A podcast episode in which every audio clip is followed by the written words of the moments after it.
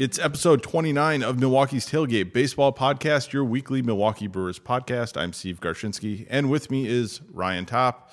JP is currently dealing with a biblical flood, I think, near his home. Yeah, biblical. Yeah, so he's he's arc arc building. Yeah, he's he's he's marching the animals on two. I was going to say he's gathering every animal in the neighborhood to try to get it on his uh, little yeah uh, Indiana ark. well, hey, he, he sent us a picture, and uh, it's quite the flood going on. That yeah, the street looked flooded. yeah, it did. So uh, we hope he can get that taken care of, and then he'll uh, hopefully be back next week. So, oh, by the way, do you have your phone turned off? We don't want any notifications while we're recording. Any notifications? Well, I don't know if you know this, but last week you spent like the first ten minutes we were trying to record, trying to get like fantasy trade advice. I'm I'm good. Maybe we'll make that an extra. I was surprised, well. honestly, when I listened to the podcast. I I told my wife when we were walking around the uh, Museum of Natural History, I'm like, oh god, uh, oh god, I just sent a bunch of messages and they were recording, and I cannot imagine what is going to be said about me. And then it was very underwhelming. You guys t- totally did not gun on me, though. Breen did make a pointed comment we were trying to be as professional as possible. Yes, it was there was there was an element of professionalism to it, but yeah, I, was I was surprised that I didn't get gunned on for that. well, that's why I'm bringing it up this week. So, uh, anyways, you can help fans find the podcast by rating and reviewing Milwaukee's Tailgate on iTunes. We want listener questions, so follow Milwaukee's Tailgate on Twitter at MKE Tailgate. Email questions to milwaukee's.tailgate at gmail.com or follow our Facebook page. You can also follow the three of us on Twitter, and you'll find that in our Milwaukee's Tailgate Twitter bio. And finally, if you'd like to support the podcast, you can visit patreon.com slash MKE Tailgate. Our ball and glove patrons receive the monthly minor league extra podcast. And now it's a good time to go and uh, get on board with that because I think everything runs the first of the month. So if you want to make sure you get the next podcast coming up in March, join now, and then uh, you'll get that what in a, about a week.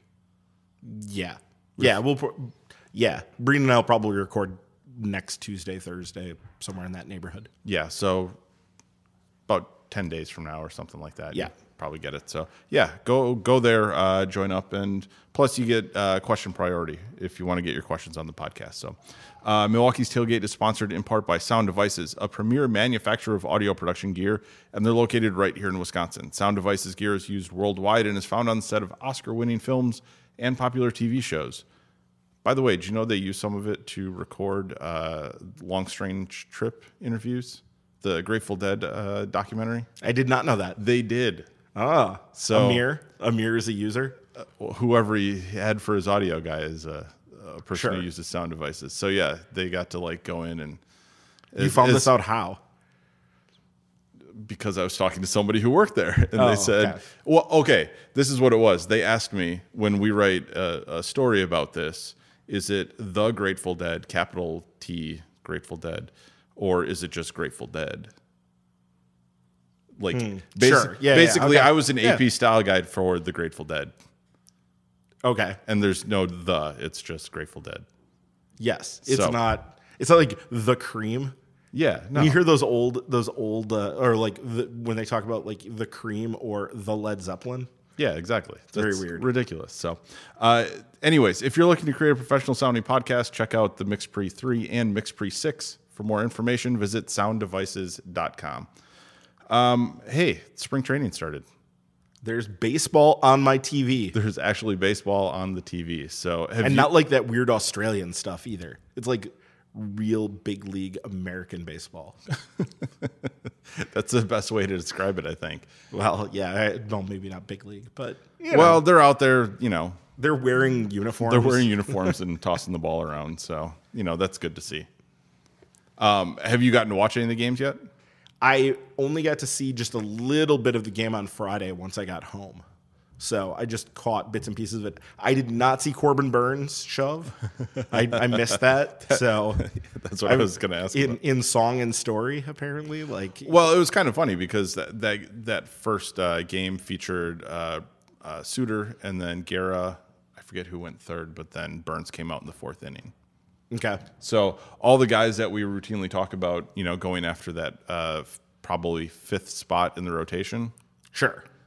they all had to you know show up that first spring training game and show why they deserve that rotation spot, right? against the Cubs. Against- and the, the air, air quotes are bad on a podcast on pure audio format, but yeah, against the the quote unquote Chicago Cubs. How many guys did they actually bother sending?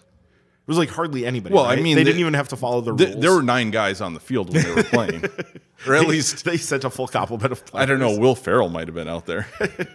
yeah. God. And uh, who's the kid from uh, Rookie of the Year, Rutabaga or whatever? Rutabaga? Ro- well, what was it? Yeah, that was. I can't remember. I didn't watch that movie. I'm not a Cubs fan. Let's uh, leave that stuff for my brother. Well, but you were 12 at the time or whatever, so it should have played right into it. Mm, mm, mm. I never saw that Anyways, okay. Hey, Anyway, spring training games have started. and yes, So, what do you look for? You know, now that some of these games are being played, like when you turn on a spring training game, are is it just background noise, or are you actually like you know watching for anything in particular?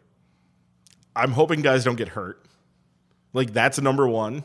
It, that like guys' elbows don't explode that first couple weeks because like that happens. Brent Honeywell is out for the year. Has Tommy John surgery. There we go. Now they got to shop Chris Archer down in Tampa Bay because they lost another reason to try to do anything. Yeah. So I mean, you hope that nobody gets hurt, and you'd like to see guys do well in you know who are fighting for for jobs and positions.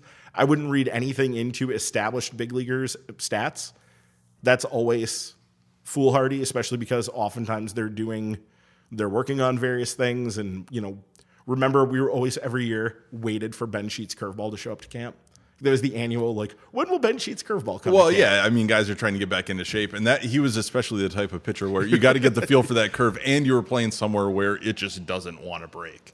Sure. Yeah, it's it's not a naturally conducive environment for it anyway. But so you want to see that, and you'd like to see, you know, people like Burnes. We talked about this before. You'd like to see Corbin Burnes pitch well against big league hitters, and look like he's, you know, he knows what he's doing, and apparently he really did. He was filling up the zone with good stuff. against the Cubs ish. The Cubs ish, sure. Yeah. But I mean, it, it's better than not doing that. It would, you know, you'd rather see that. It's hard to, uh, it's hard to know exactly what their plan is. I, going to Costco. Apparently, we've got someone going to Costco. is it Costco bound? Yeah. So Um, but yeah, I mean, and I think that one of the things we have to remember too is that teams, when they're judging spring training performance and they're judging how a guy is doing and what they look like, they're not looking at the stats. They're not saying, "Well, this guy's you know, you know doing whatever." They're looking at it at a much more granular granular level. They want to see, you know, pitchers being the mechanics being sound first of all.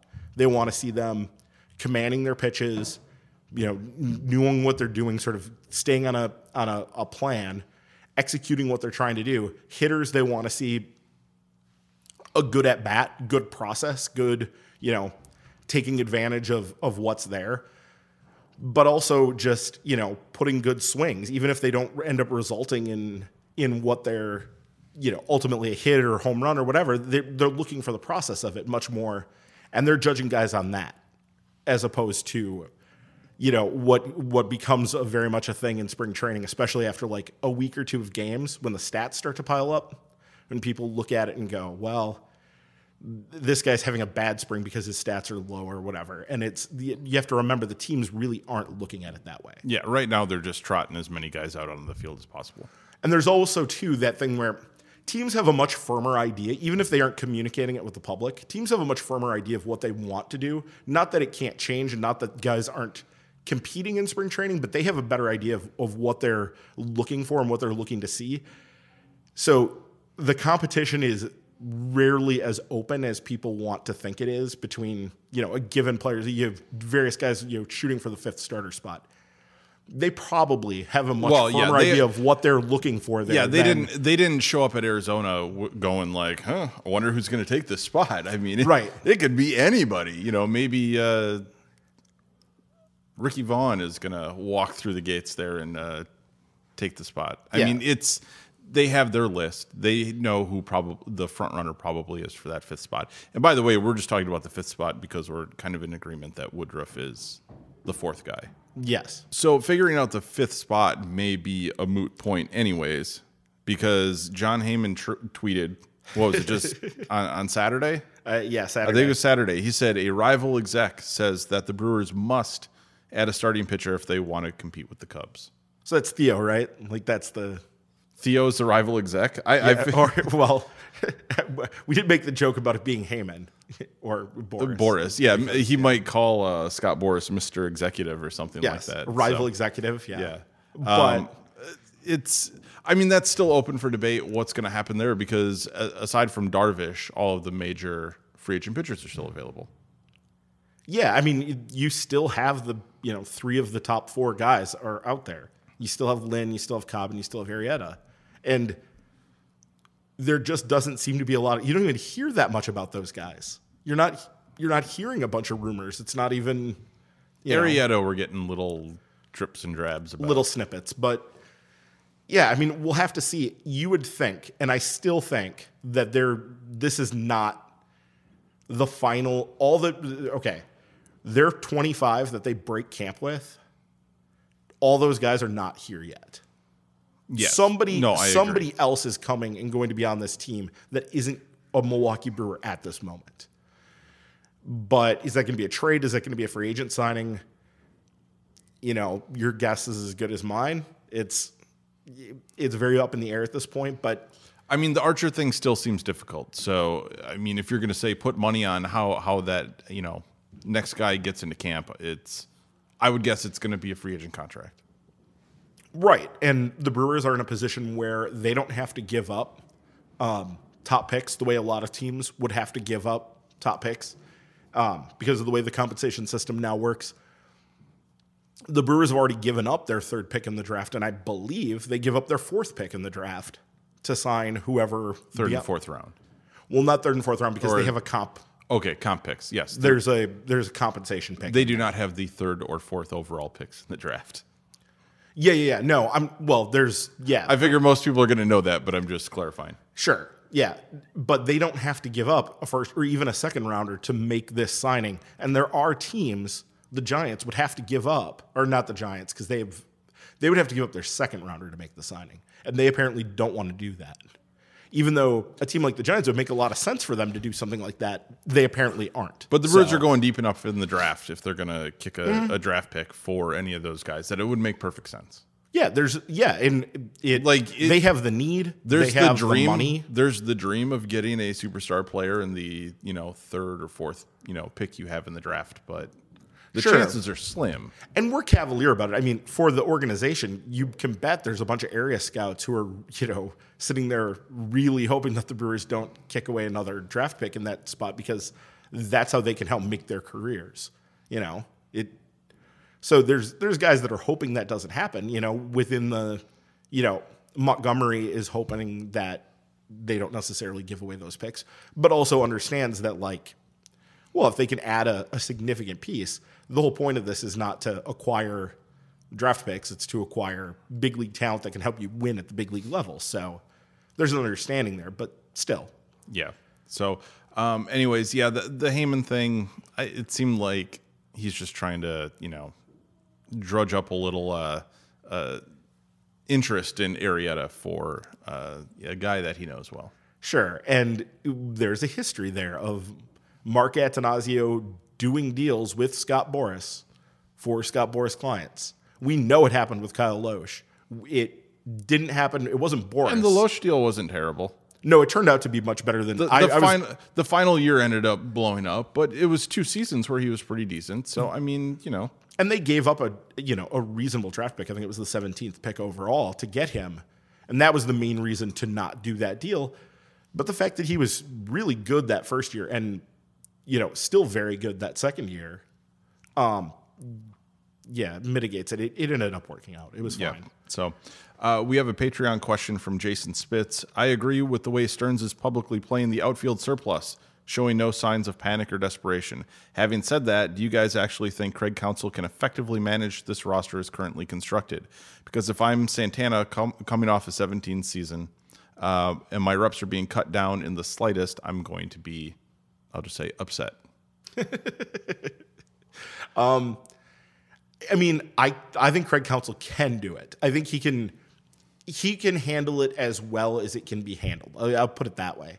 Uh, especially if he gets, and it's weird to think of it this way, but if he has the benefit of some injuries to some guys, Oh, sure. then it becomes you know much easier to handle and a much. So in that way, there's there's even you know some upside to injury, which is you know a terrible way to think of it, but functionally in that way, it, it does matter. Um, Well, there's an upside to depth. there's an upside to the depth, yeah, and having those guys around. And but I think one of the bigger factors in this specific idea, what does Ryan Braun end up doing at first base? Does he become a guy who's taking, you know, significant time at first base, not just occasionally grabbing a glove and going over there, but you know, maybe even holding down a full platoon with Eric Thames, possibly even more than a platoon, like getting out there and, and playing some games even against right-handers. Um, well, no, I think Braun Braun would play every day, or as much as he's able to. Right. Thames would be the guy who platoons, and you'd have Santana kind of also playing in those opposite days. Like Right. Santana would. I don't want to say he'd be a full platoon because he'd probably still get starts. Mm-hmm. You know, maybe when Braun's in the lineup as well. Sorry, when Thames is in the lineup. I'm, I'm I'm just enjoying watching this. yeah, when Thames is in the lineup and maybe Braun needs a day off or something like that, like he'd still get starts. But yeah, he would definitely see a, a reduction in playing time. I don't know if there's any way around that. Yeah, and I mean, part of it too would be okay. Are they willing to give Yelich and Cain a day off a week? Because if you start adding those up and go, well, Braun's getting a day off a week, Yelich is getting a day off a week, Cain is getting a day off a week, And Cain has missed plenty of time in his career. and Cain has missed time.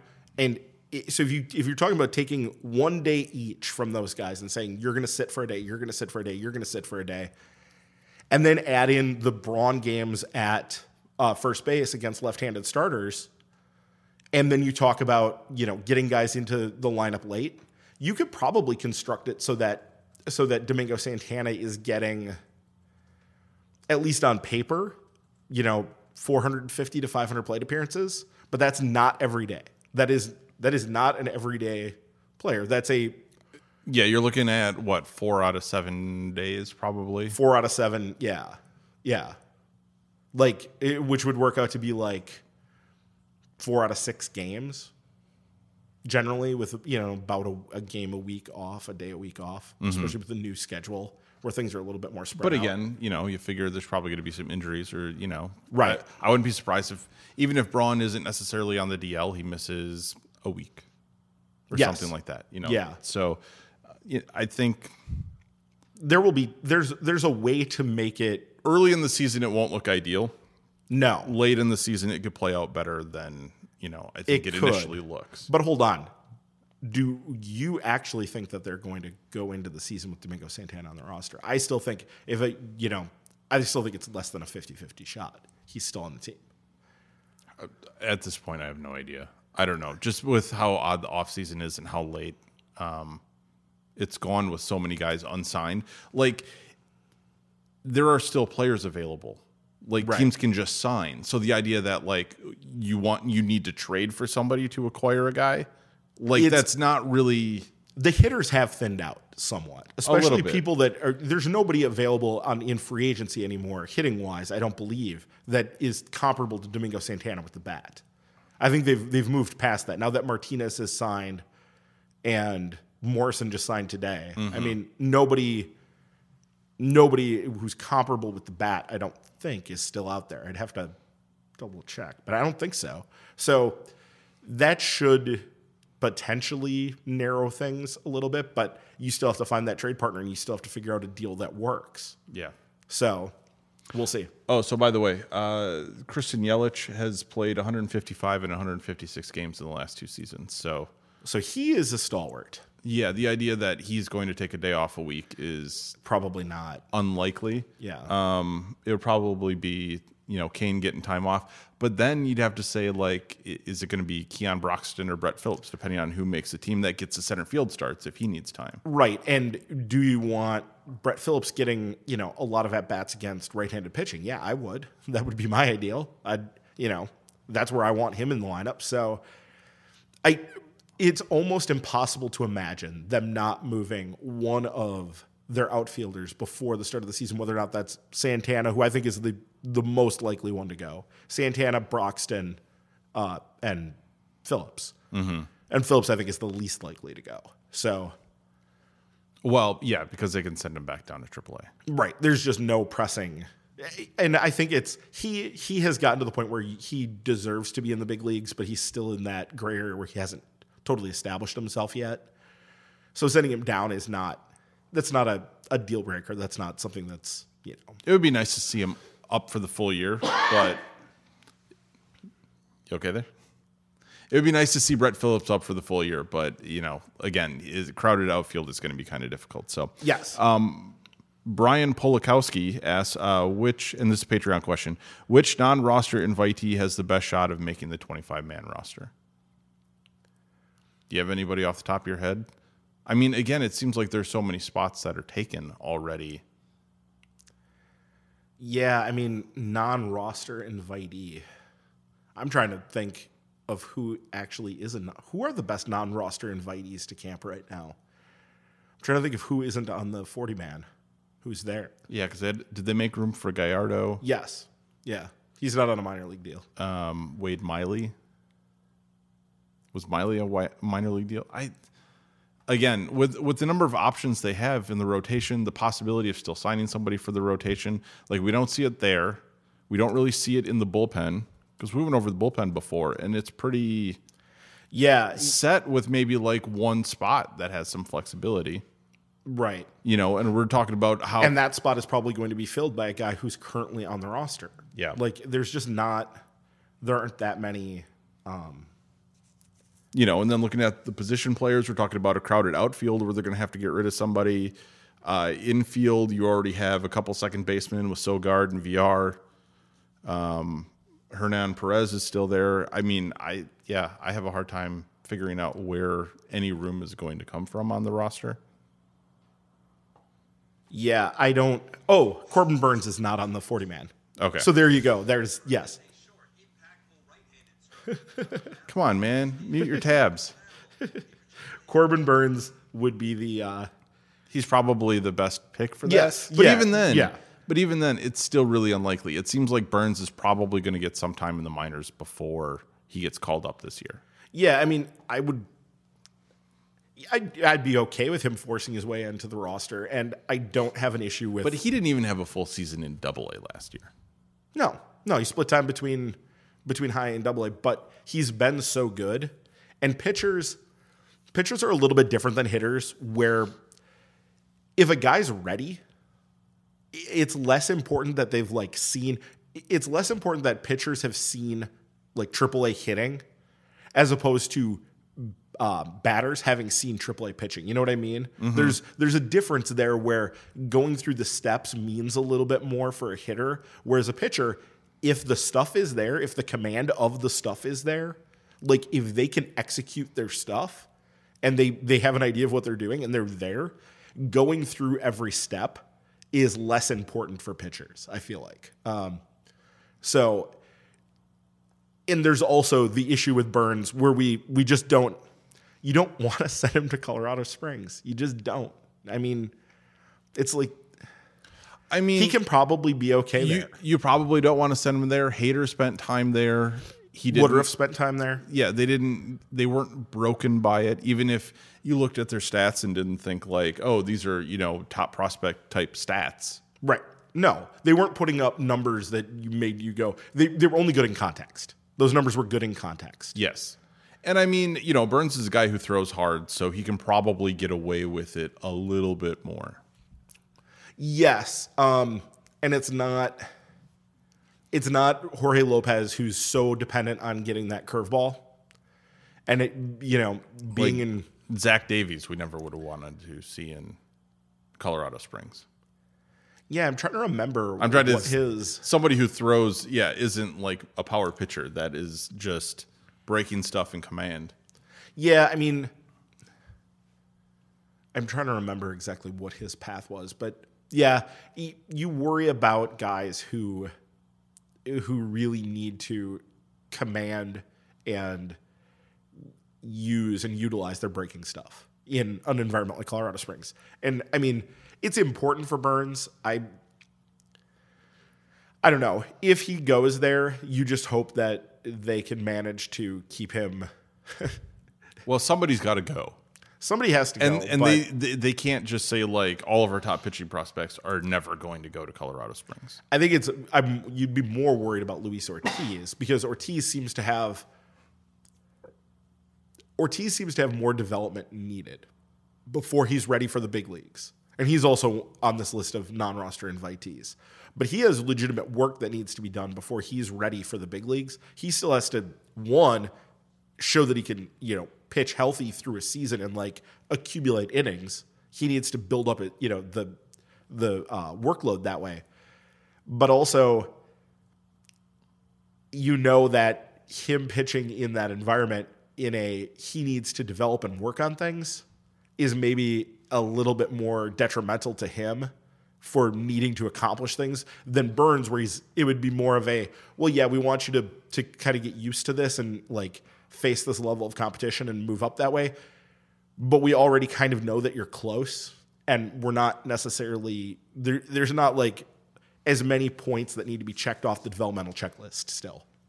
So you know from that perspective it's probably better but the sooner they get out of colorado springs the better. And it's coming to an end after this year thank god. So what Well, but they're still going to be in arid arid areas.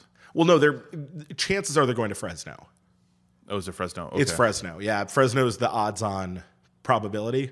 And my understanding is that Fresno is not a launching pad.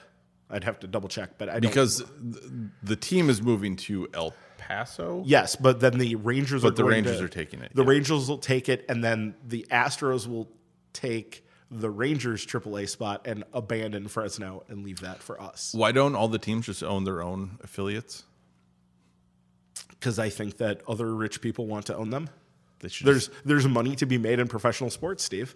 what? Did you know? That's crazy. It's it's apparently it's apparently a good way to make money, I especially guess. when you can get taxpayers to buy your or build your stadiums for you. Well, you know, Allspurs has a, a question on Twitter. Uh, Yes. He says, "Why are what seems like a fair number of fans unwilling to stick up for players and them making money? Instead, uh, they defend owners for having the smarts to not overpay for old and declining players." So that kind of plays into that. Like, we look at how much players are players are paid, mm-hmm. and we say, "Oh my God, they're making so much money," without looking at the fact that there's a lot of money in professional sports, and these owners are making tons.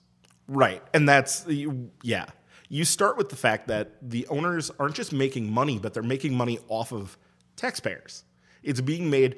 They're holding cities and counties and states hostage for taxpayer money to build them their stadiums that they then get to take the majority, the lion's share of the revenues out of. And the I understand. So people are always going to identify with the teams because they root for the team. Most people who are fans of a sport root for But but those players are not taking our tax money. no, they're not. They're not. They're not. But So you have that. Hold on. So they they they get publicly financed stadiums. yes, They're making a ton of money during the season on the teams. generally, yeah. Even when they lose money, And those teams, while they own them, are like ma- like exponentially increasing in value. yeah. So if they do decide, hey, I want to get out of this, they then have a huge windfall coming to them in the end. Assuming they aren't like running up huge debts with how they run the team. But again, they're making a lot of money right now. So you have to be kind of an idiot to run up huge debts. Right. Yeah, you do. And, And there are idiots. there but I mean in American sports, Well, eh, they aren't it's rare that they're just one owner making stupid decisions anymore. Right. And and in American sports, I don't think anybody's really like Mike Ilitch was kind of he was I think paying some out of his own pocket beyond the revenues that were coming in. Like they were technically running in the red. The Tigers were the last few years. But like you said, that's at the same time that while they're doing this and they're having this success, the team is appreciating by leaps and bounds. I mean, in ways that are, you know, really, really insane. If you look at how much, you know, teams have sold for and what they, not that long ago. I mean, the Milwaukee Brewers sold for, was it 220 million? They're was- worth over a I always think it was like 250 million, but yeah, that was mm. when when Attanasio's group bought the Brewers. It was like 250 million. they have they have something like quadrupled in value over 12 years and that isn't That's a pretty good investment. yeah it's you think like that's a really good investment and I, going back to it i understand why fans And that's the Brewers. That's the And smallest. that's the media- Brewers, That's yes. the smallest media market. right yeah it's the brewers um, and yes, Attanasio has run the team well. Like the the way Rick Schlesinger has done a tremendous job turning them from a team that had a very poor identity in terms of people's confidence, like locally in what they were doing and how they were run, to a team where everybody says we love the Brewers. They they seem to be run really well. Um, Again, the smallest media market, and they're constantly at least what in the middle of attendance. Yes. Yeah, they we routinely outplay what you would expect based on the the area that we are in. And I mean, some of that is Brewers prices, prices at Miller Park for for seats, for parking, for everything tend to be among the more generous in the game or the, the lower More in the affordable. game because the, you're in that market. You have to play to your market. Whereas if you're in New York, you know, you charge more. You just you can. It, it just works that way because you have that many more millions of people. It's around. worth charging all that to see the empty boxes behind home plate at uh, Yankee Stadium, new Yankee Stadium. yes, the new Yankee Stadium. I mean, those. Hey, when nobody's sitting in there, we at least know that those seats look very comfortable. We can see them. You can look at them and say that looks like a comfortable. They're seat." palatial. I think. I think I could hunker down in one of those seats and get pretty cozy for a game. But again, going back to what I was saying before, I do understand fans root for teams. So their interests naturally sort of align with the team. So they've there's always been this thing where people look at the players and go, the more they make, the more it hurts my team's ability to compete. The Like- more the more it hurts the ability to go out and get the guy that they need. The next person, yeah. So there's you come into that opportunity cost, And you always hear about like, you know, owners are angry that they're paying for a guy who's underproducing. right, And I think guaranteed contracts are another thing that like make people upset.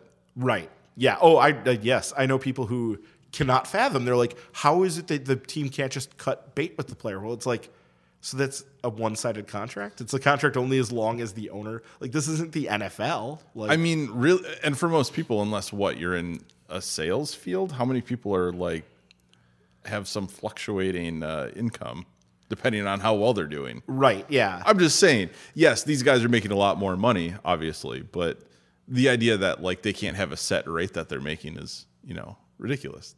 Right. That's and- what they negotiate. That's the one thing baseball players have. They have to wait six years plus Yeah.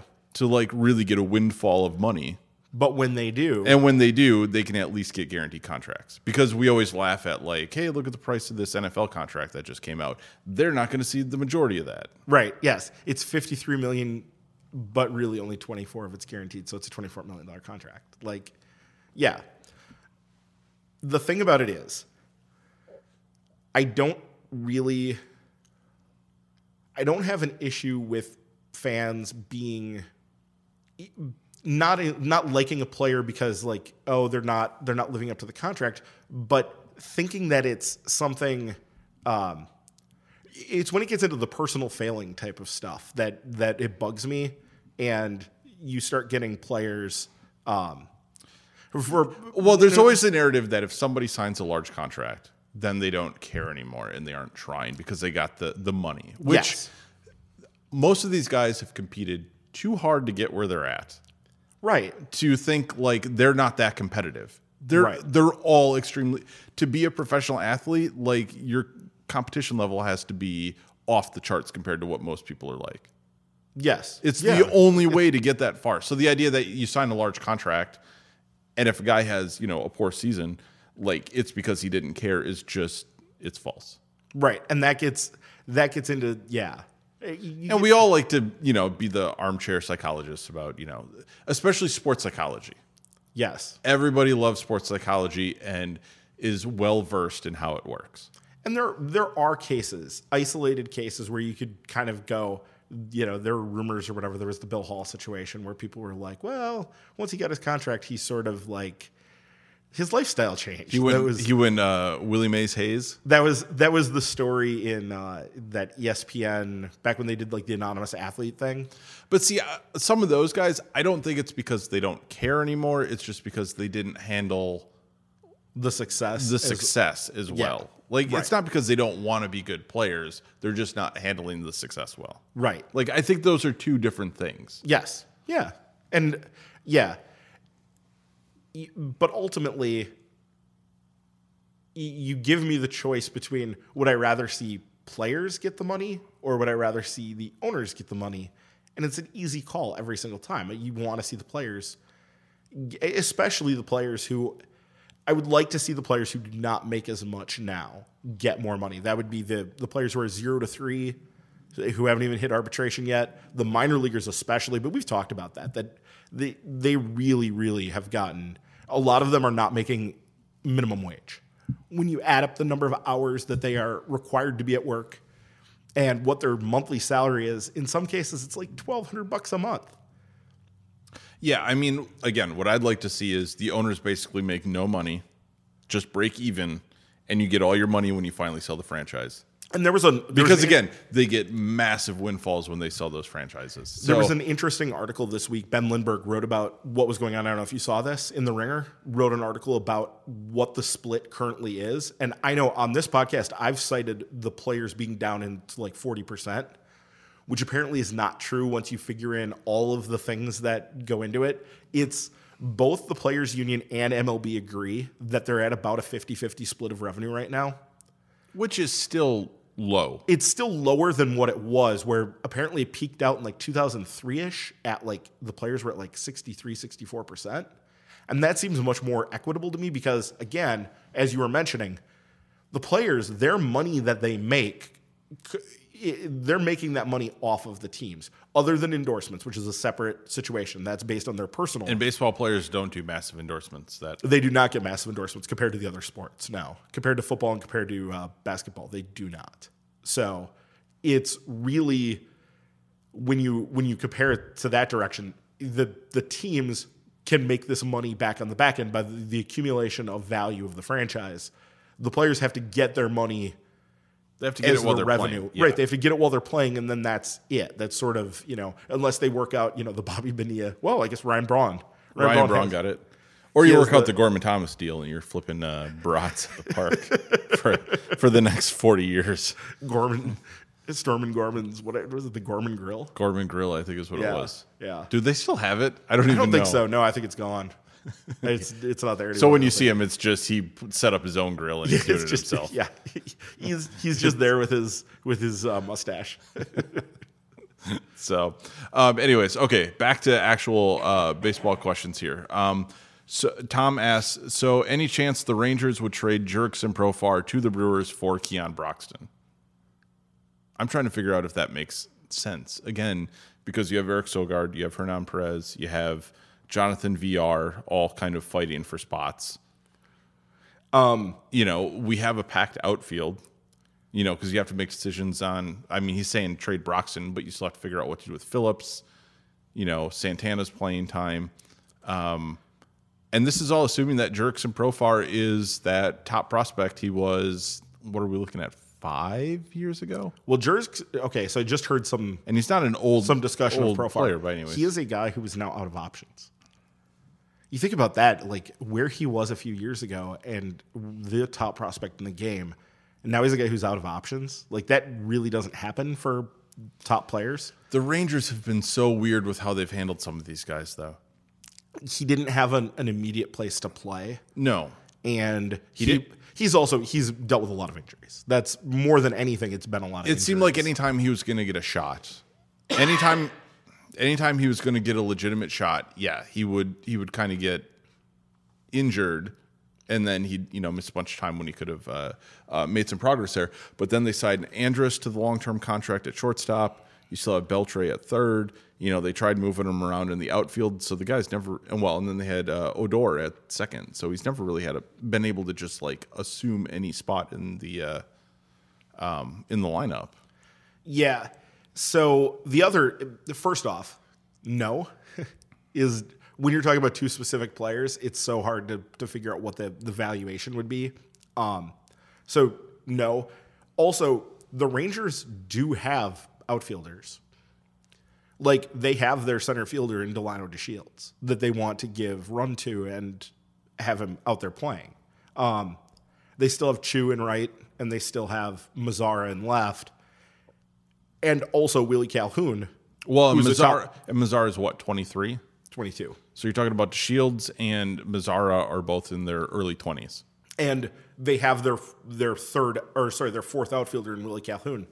Now they do have some room in there because of uh, the DH, but You still got to get Joey Gallo uh, at bats because Beltre's back this season yes, because he was injured for a, Well, a good portion last they- year. When when Gallo Gallo's going to be their starting first baseman. It looks like is he going to be at first? yeah, and Beltre's at third. But I mean, so I don't know. I mean, does does something like that potentially make sense for for the teams? Maybe. Yeah. I mean, what's the what's the purpose of of getting Profar other than just hoping that he he stays healthy and and manages to get, you know, Well, I think everybody would like to give up an extra piece and take a chance on a Jurickson Profar. sure because he was a really big name a and I'm while not, ago. and, I'm not trying to like talk down Keon Broxton because Broxton's had runs in the majors that have shown he can be a major league player. I mean, he's had runs where he looks like a superstar. Sure. but they just are also they're they're offset against runs where he looks like he doesn't know what a baseball is. Again, is. he's. so, I mean, at this point, he's mostly just a guy. sure. So, um, yeah, I mean, I don't, I don't think it really works. And again, with the way the the roster is currently constructed, I'd, I'd be surprised if he would even fit anywhere, especially Right. if you said he's out of options. Yeah, that's the thing. And I mean, Profar's at the point where he just needs to play in the majors. and maybe we should be kind of specific about this. I think that if you're you're dealing a pitcher, you're not dealing them for necessarily a position player. You're looking for sorry, if you're dealing an outfielder, you're looking for a pitcher or a prospect, right? Pitchers and prospects, because that's where there's room. Um, not to say that if you know that ideal deal was there, if some team you know, it might be that the Brewers really still like Jurickson Profar.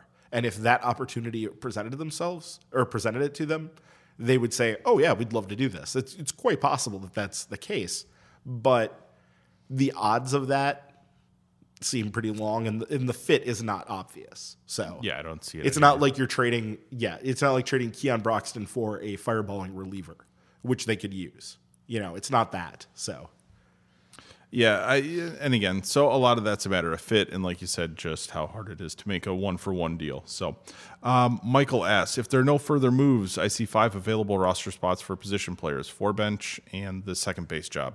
Who are your front runners? Uh, he says he has Vote, Villar, Sogard, Broxton, and Perez all making the team. so he's assuming. He said no further moves. So Domingo Santana's on the team. Uh, they haven't gotten anybody else for the rotation. I would have a hard time seeing them carrying Perez, Villar, Sogard if they don't move one of the outfielders. If they if they honestly are going to go with these outfielders, I think that it has to mean it has to mean that uh, Ryan Braun is going to be playing a lot at first base.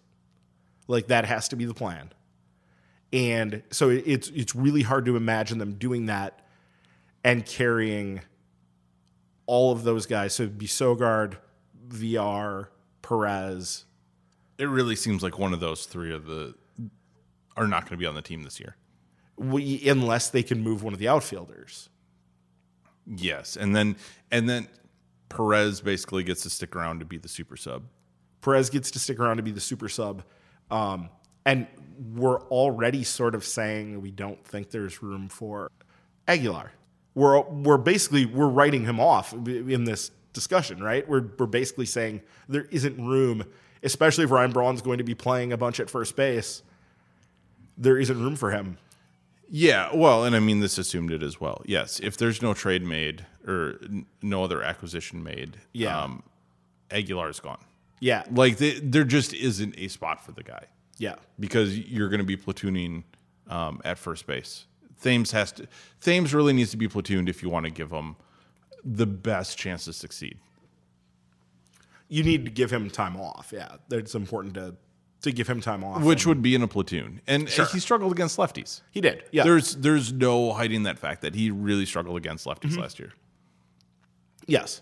So that's fine. And it's it's still the uh, heavy side of the platoon. It's harder to keep uh, purely platoon guys around when they're right-handed because right-handers can only do, you know, you're only facing what a third of pitchers in the big leagues are left-handed. So Oh, I- yeah, it's the soft side that. of the platoon. So it's yeah.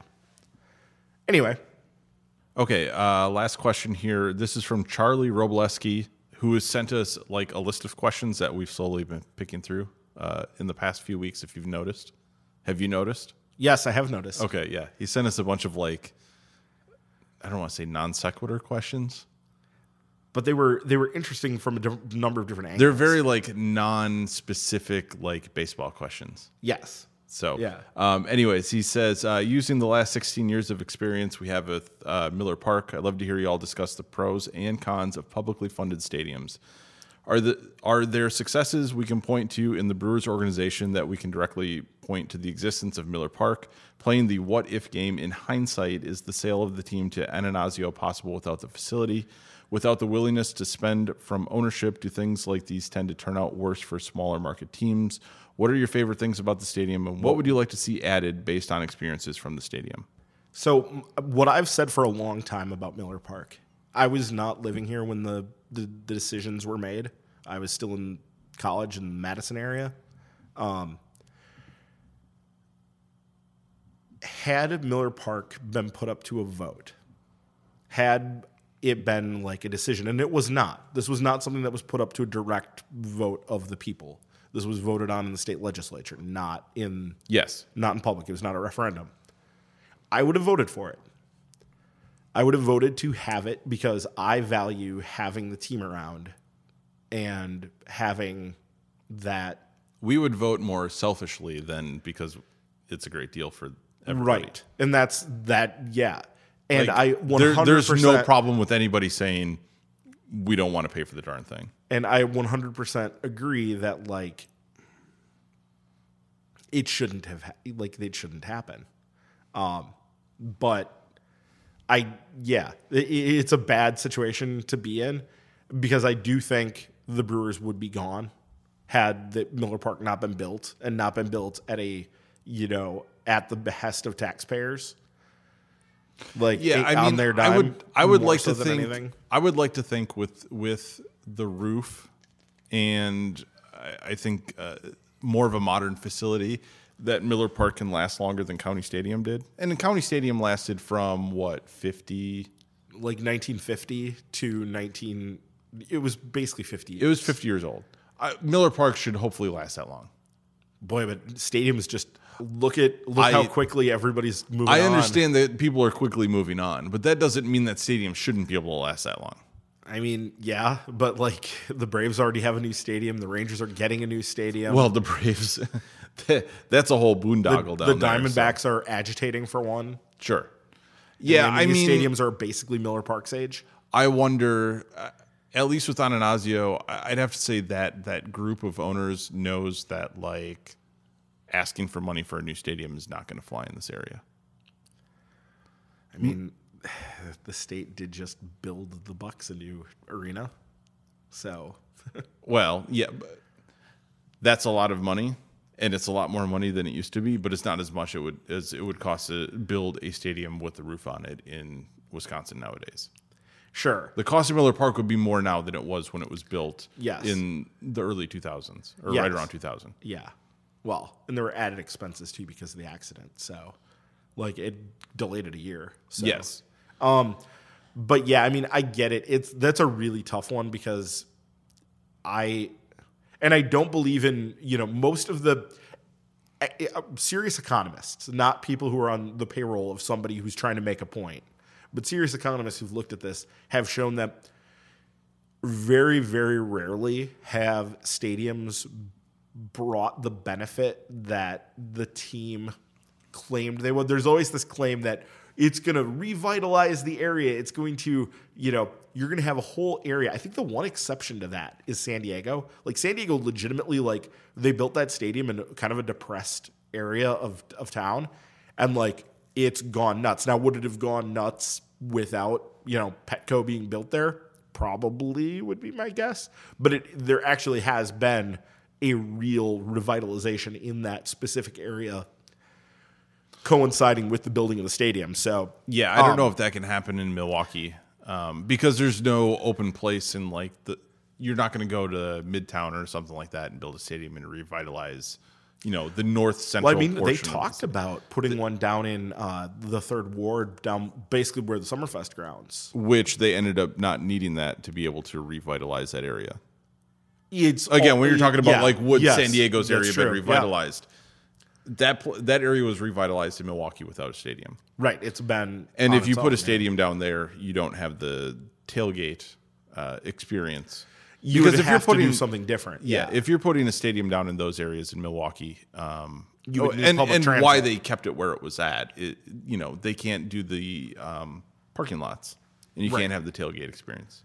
Right, it changes fundamentally the culture of what's going on here. So I mean, Milwaukee, yeah, it's hard to say like you know that stadium has a direct impact on anything because it's all pretty self-contained.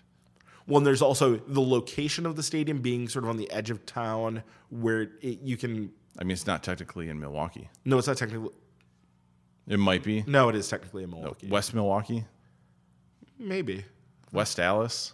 It's not West Dallas. No, but it's if all anything, kind it's of- West Dallas, or if anything, it's West Milwaukee. But it's all kind of like in that mishmash of an area. but it's also in an area where really like if you look at the population centers um, you can where people live in the area everybody it's sort of centrally located for where all the population is even though it's a little bit outside of of uh, downtown milwaukee it still is centrally located enough that like people in the the western northern southern burbs have you know not as far to go Everybody in Waukesha County who complains about parking in downtown Milwaukee Right. does not have to drive to downtown Milwaukee and complain about parking. yes no they just get to complain about paying for it Yeah. Which is always funny because I mean if there's one thing that isn't difficult in Milwaukee, it's parking compared to like compared to most places. yeah, compared to most big cities. So Yeah. um, I, I mean, it, is it a suc- success? As I'm like you said, the Brewers probably would not be in Milwaukee without it. So yeah, from that sense, it's probably successful. Um, but like, did it? Has it returned uh, the the investment of the taxpayers in the form of like taxes? I don't know, but I'm gonna go out on a pretty firm limb and say no. It probably hasn't. Well, we had a pretty hefty recession there, you know, part of the way through paying back the stadium. And I know it seemed like every year they said, oh, sales are down in the Milwaukee area, therefore it's going to take longer and longer to pay off the stadium. And then things got really good, and now they. But it didn't turn, it wasn't like, oh, the stadium is somehow, you know, booing the uh, revenue that the county was taking in. Right. Yeah. It was not making the boat float higher than what it was anywhere else in the country. No, and it's interesting. Some of their best, their best run, 2008 to 2011, where they really were doing well, was in the teeth of the Great Recession. You know, for the most part, anyway. Yeah. So, I mean, it's a little bit early, but starting in nine, it definitely was on. But you can't point to that as like the stadium was somehow like helping area businesses in any way. no, I do think. I mean, and that's unfair. We it does help specific businesses. We're just bringing one instance up. There's no like sure. research behind what Miller Park did or didn't do. But yeah, it's a very limited area. I think that like as a bunch has a bunch of businesses that can profit off of like Miller Park and its location. Right, and some of it is just you, you, I know Keith Law always talks about it this way that it's like it's picking a winner. So like people would come to Milwaukee for other reasons than the Brewers if there were no Brewers there because it's still the biggest city in the state and the biggest, you know. So people would come here, they would just do different things. And maybe they wouldn't come as much, you know, as often. That's probably true. But it it still is it's identifying a specific thing and saying, well, the, their money, their your your entertainment dollars for the area are going to go more towards this than it does to, you know, something else. Now I'm curious because they have hosted more concerts there recently. I don't know if that's helped out the fact, like, outside of the Brewers taking in money, how much that's helped in the local economy. Well, there was a good there was a good article written. I think it was by Drew Magary. McGarry. How do, we say Mag- his name? McGarry, I think. McGarry. Yeah, there was a good article written by him about how um, really like if you want ROI on your your investment, arenas are much better than stadiums. Like football stadiums are the worst. Baseball stadiums are next. Now, granted, baseball stadiums you get the that guaranteed as get- long as the team's there. You get the quantity of games. you get the quantity of games as well as a number of other events that go along with it. But that. there aren't many. There aren't a ton of stadiums It's harder, that can play. whereas but yeah, arena- arenas. Like when you brought up, you know, was Wisconsin's paying for an arena, you know, the new Bucks arena, or mm-hmm. helping to pay for it. That would be. Bucks a have case. 41 games. Marquette has what 20 ish, and then you can host how many concerts there? and you can host how many just other events. I mean, Yes. y- other things that go on there. I mean, my yeah, I know the the big company in town, Northwestern Mutual, every year has a big annual meeting event, and the the centerpiece of it is a big event at the Bradley Center, and you know, especially in cities even bigger than Milwaukee, you know, places like Madison Square Garden or whatever, they can they could be active the vast majority of days out of the year. They can have stuff going on in there all the time. And, you know, whether or not it's the circus, I guess that's done now though, but whatever ice capades, I don't know, whatever, whatever what, do- what do people do? I don't know. I don't know. There's some Marvel thing. They're I think they had like people lip syncing, yeah, cosplaying Marvel characters. Oh, there's oh, and like Dota tournaments, so people go and like show up and uh, to watch uh, esports at these things. but again, that's all stuff that doesn't happen at baseball stadiums. That's all. Right, right, right, right, right. So anyway, the point of the article was that arenas are a better investment for the city. They cost less, first of all. They're not as big. A, Well, not anymore. Well, They cost less compared to baseball stadiums, but when we saw the bill for a current arena, it looked like a baseball stadium, well, it looked like what our last baseball stadium Yes, looked like bill wise. which wasn't that long ago. well, twenty years ago. Yeah, No, we're not at 20 years yet. yes, we are. Well, 20 years since maybe it was passed. since it was passed and since the groundbreaking, yeah. Yeah, but And Miller Park was supposed to open in two thousand, Yes. but got pushed back a year. Well, let's not say we're in 2020 yet. It's twenty. God, Or do you be- want it to be 2020? Let's do already? 2020. Let's just can we just hit fast forward and just like boom. That would be that would be nice. Can we do that? Yeah, you have no. the you have the ability. No. yeah. so, um, but yeah, it, it's weird because it's a hypocritical position to take to say I would vote for it, even though I think it's like overall Well, not good. Again, I I want baseball. I understand if other people say we don't want to foot the bill for it. I totally get. I wouldn't like get angry at somebody else for saying you know they didn't want to Oh, pay one hundred percent. No. So I think that's kind of the issue there. So, um, is there anything about the stadium that you enjoy?